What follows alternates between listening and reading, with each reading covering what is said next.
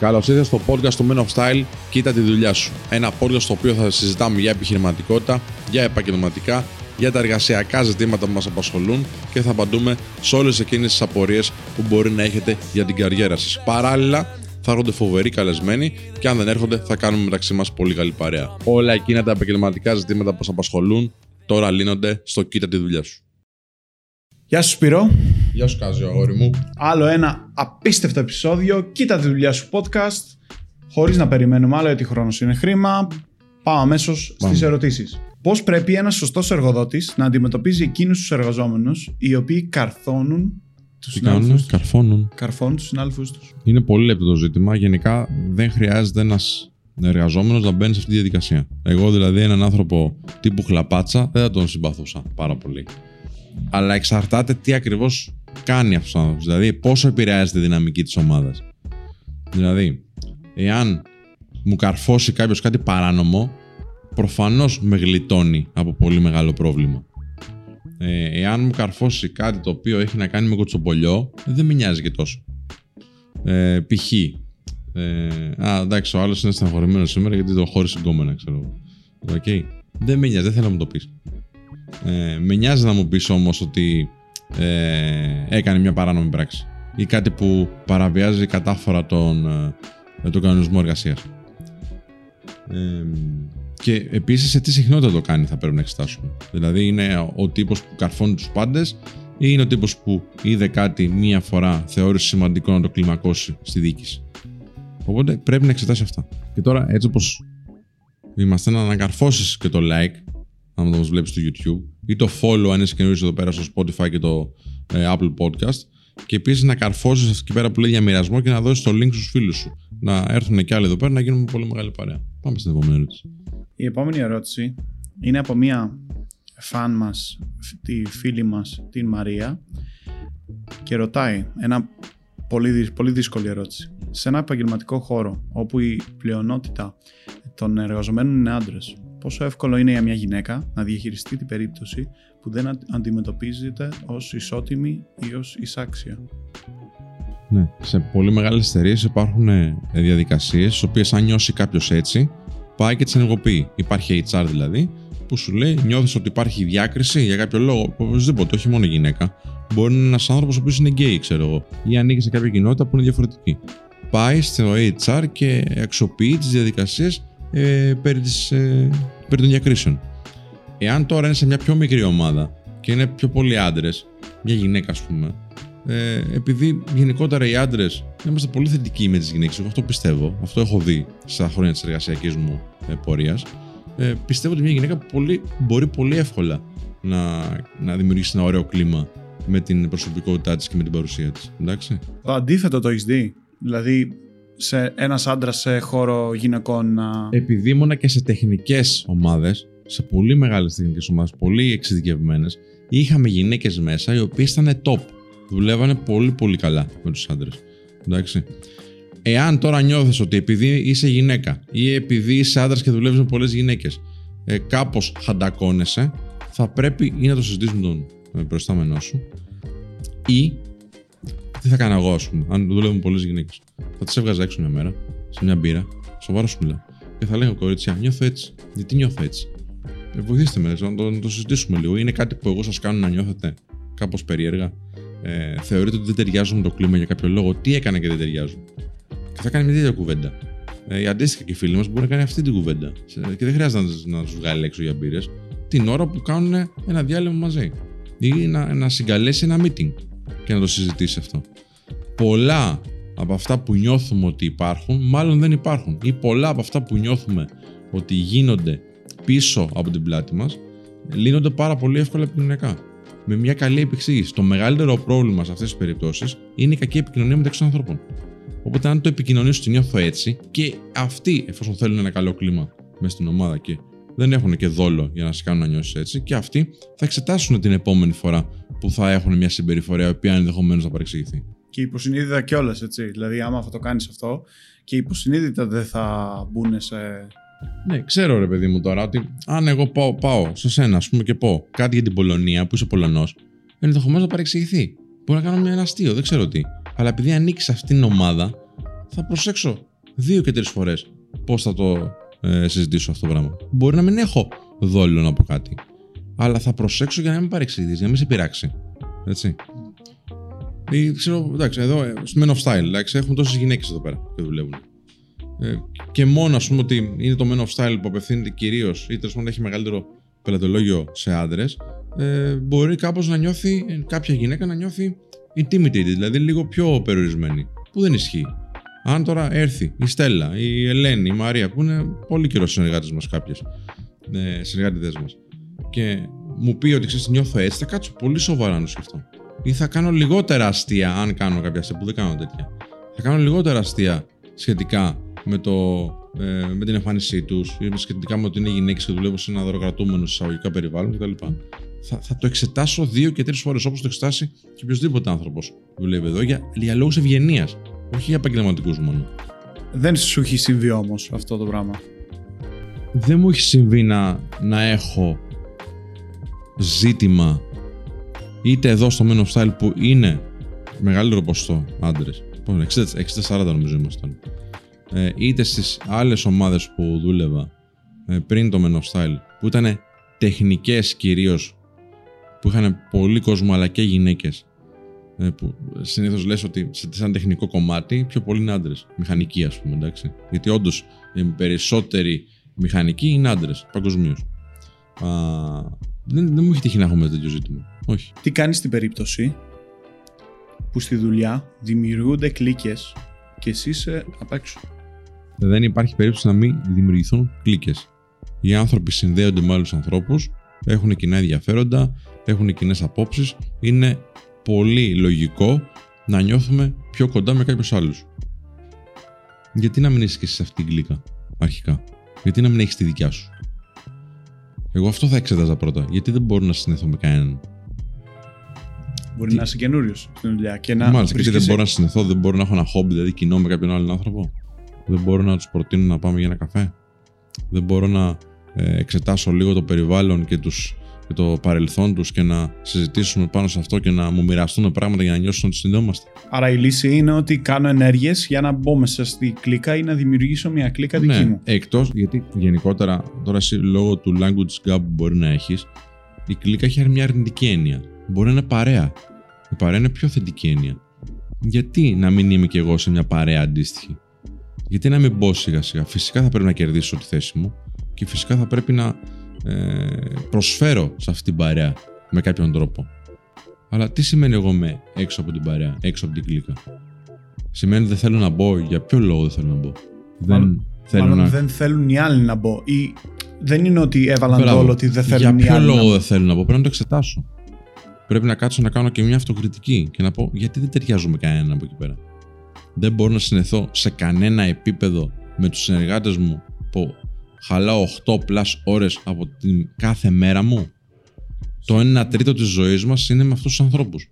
Δεν μπορώ να τα αλλάξω, δηλαδή μια κουβέντα, να πω για ταινίες, να πω για ένα προβληματισμό που μπορεί να έχω, να πω για τα νέα, για την επικαιρότητα. Μόνο τα νέα να συζητήσεις, έχεις βρει κοινά ενδιαφέροντα με τους μισούς σίγουρα. Σίγουρα, άμα δεν μπορείς, να, δεν μπορείς καθόλου να ταιριάξεις, δεν σημαίνει ότι απαραίτητα οι άλλοι φταίνε. Ναι. Μπορεί να εσύ είσαι να είσαι απόμακρος και να μην το ναι, καταλαβαίνεις. Ναι, δεν χρειάζεται να συνδεθείς με όλους όμω. Δεν, δεν χρειάζεται να έχεις τη μεγαλύτερη παρέα ή τη μεγαλύτερη κλίκα. Μπορεί η κλίκα σου να είναι δύο άτομα. Με αυτούς τους δύο τα πάω καλά. Είμαι οκ. Okay. Δεν χρειάζεται να, να, να τα πας καλά με όλους. Δεν χρειάζεται να είναι κολλητός με κάθε συνεργάτη σου. Χρειάζεται να ε, δουλεύεις σε ένα καλό, ικανοποιητικό επίπεδο. That's it. Δεν είμαστε φίλοι, παιδιά, απαραίτητα με τους συνεργάτες μας. Γιατί δεν τους επιλέξαμε. Αν κάποιος άλλος τους επέλεξε. Και είναι πολύ λογικό να μην ταιριάζει με κάποιους ανθρώπους. Και α, βασικά είναι και θεμητό, γιατί πρέπει να υπάρχει μια ποικιλομορφία σε μια εταιρεία. Και όπως ήταν όπως στο στρατό. Κάναμε παρέα με ανθρώπους σε εκείνη τη φάση που δεν υπήρχε περίπτωση στον έξω κόσμο να συνδεθούμε κάπως. Ή να τους γνωρίζαν ποτέ, δεν θα πέρναγαν απαρατήρητη τελείως. Ή ακόμα και αν τους βλέπαμε, θα τους βλέπαμε ενδεχομένως και με κάποιο είδου απέχθεια. Αλλά στο στρατό κάναμε παρέα. Και έβρισκε τρόπους να, να, να, να μάθεις κάτι από αυτούς. Ή έβρισκε τρόπους να, να, να, το απολαύσεις κιόλας. Κάνε το ίδιο στη δουλειά σου. Η επόμενη ερώτηση είναι πώς να φτιάξω ένα σωστό βιογραφικό. Αλλά επειδή αυτή η ερώτηση που μας έκανε ο Κωνσταντίνος είναι πολύ μεγάλη ερώτηση και δεν μπορεί να απαντηθεί, ε, δηλώστε συμμετοχή στην Ακαδημία Καριέρας. Ξέρω που σας λέω, θα το δείτε. Δηλώστε εκεί, να έρθει ένας άνθρωπος σε επικοινωνία μαζί σας, να του πείτε λίγο τι θέματα ή τι πού θέλετε να εξελιχθείτε και να σας... γιατί η Ακαδημία Καριέρας θα σας λύσει πολλές από αυτές τις ερωτήσεις και άλλες που δεν έχετε φανταστεί. Πολύ ωραία το Πώς έρχονται σε επαφή; Στο info.papakimenostel.gr 210 25 25 900 στο Instagram, όπου θέλετε. Όπου γράφει Men of Style, βαράτε κουδούνι και μπαίνετε μέσα. Ωραία. Και θα έρθει κάποιος σε επαφή μαζί σας; Αφόγκου στο κουδούνι. Να σου κάνω εγώ μια ερώτηση. Παρακαλώ. Από τις ερωτήσεις που σου έκανε ο Χρήστος όταν έκανες τη συνέντευξη εδώ, Μμ. σου θυμάσαι καμία; Καμία. Γιατί; Εγώ πιστεύω ότι είναι καλό αυτό. Θα σου πω μετά γιατί. Εμένα αυτό, αυ- θυμάμαι πώς με έκανε να νιώθω. Πώς σε έκανα να νιώθεις; Ότι δεν θα πρέπει αυτός να μου κάνει συνέντευξη. Γιατί παίζεις να είπε τουλάχιστον τρεις φορές ότι κανονικά ο Σπύρος κάνει τη συνέντευξη. Εμένα αυτό με έκανε να νιώθω, Ναι. οπότε ε, Έλειπα, μωρέ, τι να κάνουμε τώρα. ήταν πολύ σύντομη. Ήταν, Μμ. ήταν από τις πιο σύντομες συνέντευξεις που έχω κάνει. Δηλαδή μέσα σε ένα τέταρτο έχω τελειώσει και έχω φύγει και δεν είχα καταλάβει. Εμένα μου έδωσε την εντύπωση ότι δεν θα πάρω τη δουλειά. Μμ. γιατί ήταν τόσο σύντομη η συνέντευξη. Οπότε ο συνεντευξιαζόμενος έχει μεγάλη σημασία. Ε, αλλά όπως, όπως το έχουμε πει πολλές φορές, έλειπες και αυτό. Ε, και το, τηλέ, το τηλέφωνο την μεθεπόμενη μέρα ότι «ΟΚ, ξεκινάς», μου ήρθε πολύ ξαφνικό Μμ. με βάση τη Ποιος συνέντευξη. σε πήρε. Ο Χρήστος πάλι. Α, ο Χρήστος πήρε. Ε. Μου ήρθε πολύ ξαφνικό. Δηλαδή νόμιζα ότι, οκ, εντάξει, δεν, δεν του κάτσα στο μάτι Μμ. και έτσι. Γιατί η- Μπορεί περισσότερο, να βαρέθηκε να κοιτάξει άλλους και λέει. περισσότερο περίμενα στο waiting room παρά μου έκανε τη συνέντευξη. Εντάξει, είχαμε δει το πορτφόλιο βέβαια. Εντάξει. Για ένα άλλο πρόβλημα μεγάλο με το δικό σας επάγγελμα, ε, τους- τον δημιουργικό δηλαδή, τον βιντεόγραφο, είναι δεν έχετε ένα showreel, κάτι πολύ. Έρχεται ο άλλος να, και δίνει βιογραφικό και μου λέει την ιστορία της ζωής του και δεν έχει κάτι να μου δείξει από το έργα του. Είναι πολύ σημαντικό σε πρακτικές δουλειές, ειδικά καλλιτεχνικές, να υπάρχει ένα πορτφόλιο. Μπορεί να είναι στο Instagram, στο Instagram σας, να φτιάξετε ένα λογαριασμό μόνο για το πορτφόλιο. Μπορεί να είναι YouTube.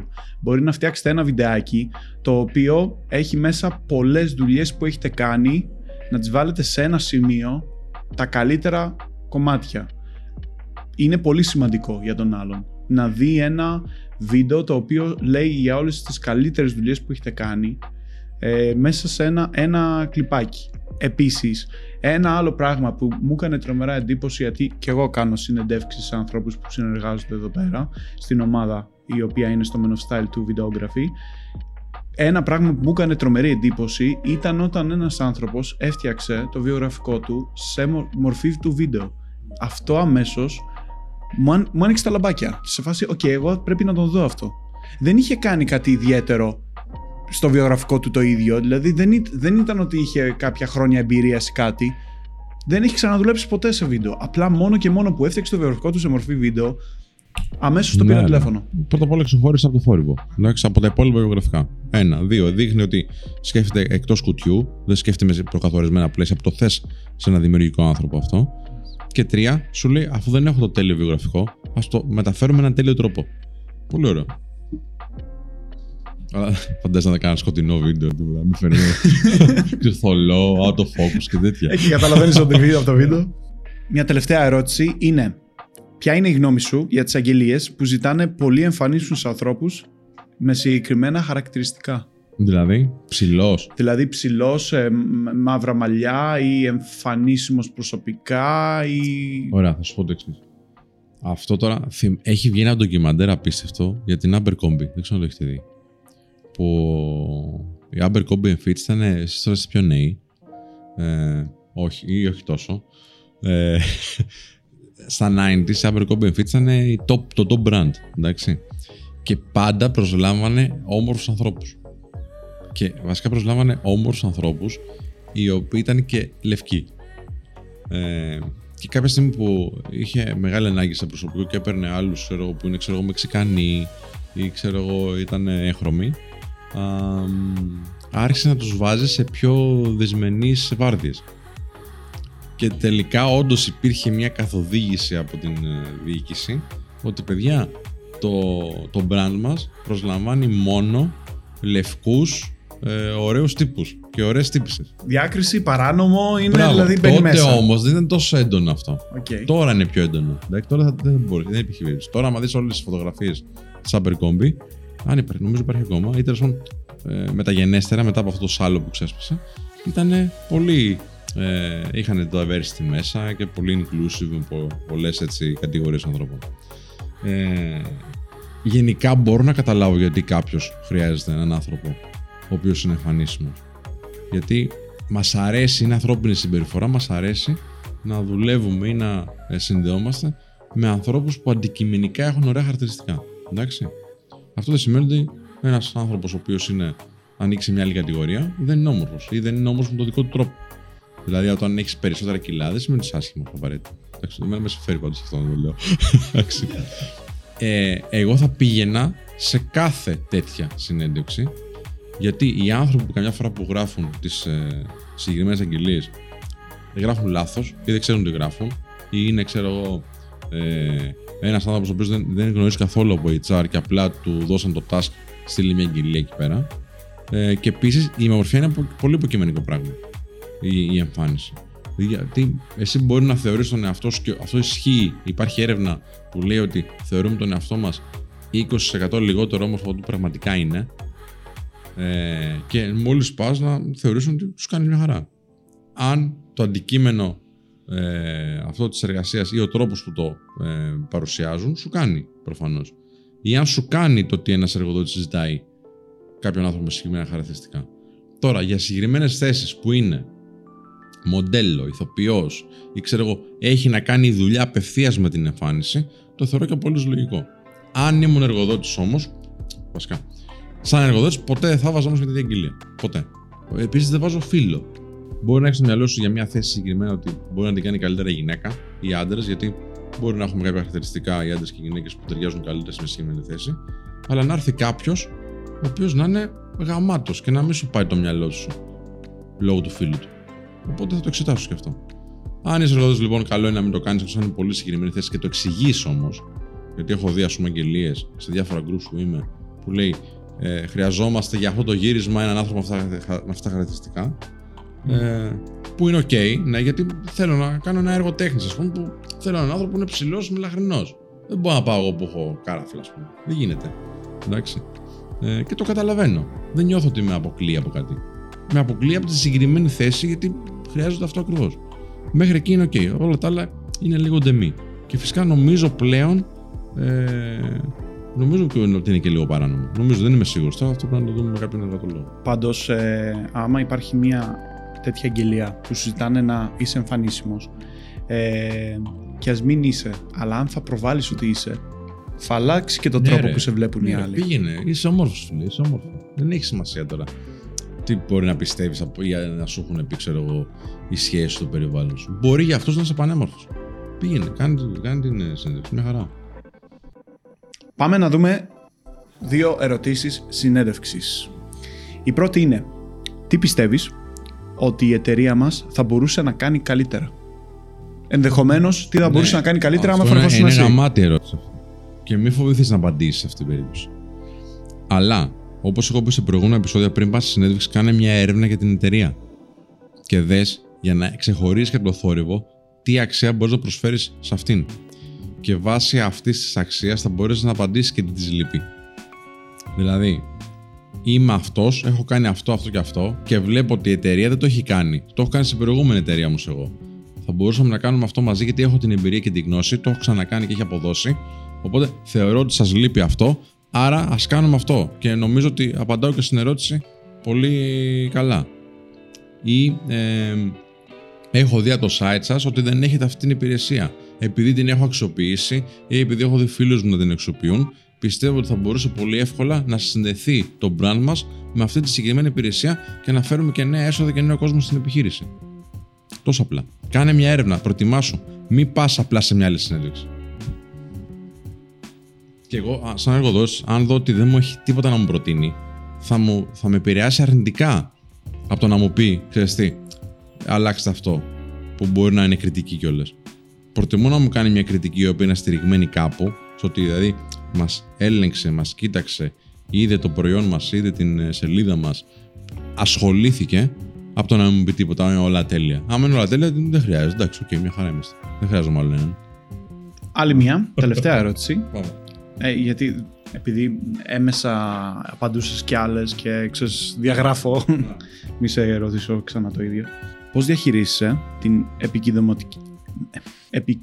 επικοδομητική και την αρνητική κριτική. κριτική.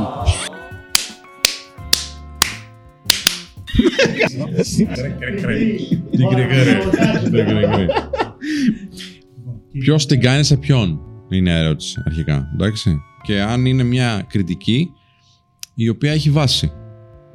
Οι περισσότερες κριτικές που μας πονάνε είναι αυτές που εμείς πιστεύουμε στο μυαλό μας ότι έχουν πολύ μεγάλη βάση. Το πόσο στηρίζεις όμως την ώρα που τη λες, μου δίνεις να καταλάβω ότι όντως το έχεις ψάξει και όντως έχεις αντιληφθεί κάποια πράγματα. Λοιπόν, το να μου πεις δεν μου αρέσει το κόκκινο, δεν με νοιάζει καθόλου. Το να μου πεις δεν μου αρέσει το κόκκινο γιατί οι έρευνες έχουν δείξει ότι δείχνει ε, μεγαλύτερη ένταση στην ψυχολογία των καταναλωτών, είναι πολύ σημαντική πληροφορία. Και έτσι, έτσι θα την εκλάβω. Φυσικά παίζει ρόλο. Δεν είναι απλά άποψη. Είναι πληροφορία που μου τη δίνεις. Ε, αυτό είναι η υποδομητική κριτική επίσης. Ή ένας πελάτης να μου δώσει μια κριτική. Είναι πολύ σημαντικό να μου δώσει μια κριτική ένας πελάτης. Αλλά από την άλλη, ε, άμα είναι κάποιος ο οποίος είναι έξω του κλάδου, ε, έξω του επαγγέλματος και ας το δούμε πιο πρακτικά. Όταν εσύ μου λες, βαρέθηκα να βλέπω το βίντεο, μπορεί εσύ να μην ξέρεις τις τεχνικές γιατί βαρέθηκες. Πρέπει να το δω εγώ. Και πρέπει να πάρω αυτό που δεν είναι τεκμηριωμένο, ίσως γιατί λες, βαρέθηκα. Perception is reality. Η πραγματικότητά μου είναι αυτή η αίσθηση που έχω. Και έτσι πρέπει να το βλέπουμε για όλους τους πελάτες. Αν τώρα έρθει ένας φίλος μου και μου πει βαρέθηκα να βλέπω το βίντεο, που ξέρω ότι δεν έχει καμία σχέση με το. Αν είναι δυνάμει πελάτης μου ή το κοινό που απευθύνομαι είναι σαν και αυτόν, θα του δώσω σημασία. Αν ξέρω ότι το κοινό μου δεν είναι αυτός. Αν ξέρω ότι είναι μια άποψη από έναν άνθρωπο ο οποίος δεν έχει κανένα ιδέα αυτό που πάμε να κάνουμε, θα υποβαθμίσω κάπως το πόσο σημασία θα του δώσω. Απλά θέλω να πω ότι δεν θα σου δώσουν πάντα τεκμηριωμένες, ε, τεκμηριωμένη κριτική. Γιατί μπορεί να μην ξέρουν πώς να στο τεκμηριώσουν. Α, οκ. Okay. Ναι, εξαρτάται ποιος τη δίνει τότε. Αν, αν ο άνθρωπο, ο πελάτης ειδικά όταν κάνει κριτική, μπορεί να μην ξέρει τη δουλειά σου. Ξέρει πώς νιώθει για τη δουλειά σου. Που αυτό με νοιάζει πάρα πολύ. Με νοιάζει πώς νιώθει ο πελάτης. Θα του δώσει σημασία. Αν, αν δεν είναι πελάτης, είναι κάτι άσχετο που δεν έχει καμία σχέση με τη δουλειά μας, δεν του δώσει την ίδια σημασία. Προφανώς. Αλλά αν μιλούσαμε εσωτερικά, ας πούμε, ή με τους συνεργάτες μας, ή με τους εξωτερικού μας συνεργάτες, με τους προμηθευτές μας και όλα αυτά, ε, ή με ανθρώπους του κλάδου μας και μας κάνανε κριτική, θα προτιμούσα, θα, βασικά θα πετούσα να είναι τεκμηριωμένοι. Δεν μου φτάνει, δεν μου κάνει το κόκκινο. Θέλω έξτρα πληροφορία. Έλα, γιατί, θα το... και δεν μιλάμε τώρα σε επίπεδο. Η απέτηση δεν είναι σε επίπεδο, ξέρω εγώ, ε, αυστηρό. Θα είναι, γιατί το λες; Γιατί δεν σ' αρέσει το κοκκινό. Θα, θα την έπαιρνα, θα την εκμέβα μόνος μου. Γιατί τι θέλω. Μπορεί να μου δώσει κάτι να καταλάβω που μπορεί να αλλάξει τα πάντα έτσι. Μπορεί να, να μου δώσει μια πληροφορία και να μας αυξήσει το πλατολόγιο, να μας αυξήσει τα, την εισρωή των εσόδων. Δεν το παίρνω προσωπικά.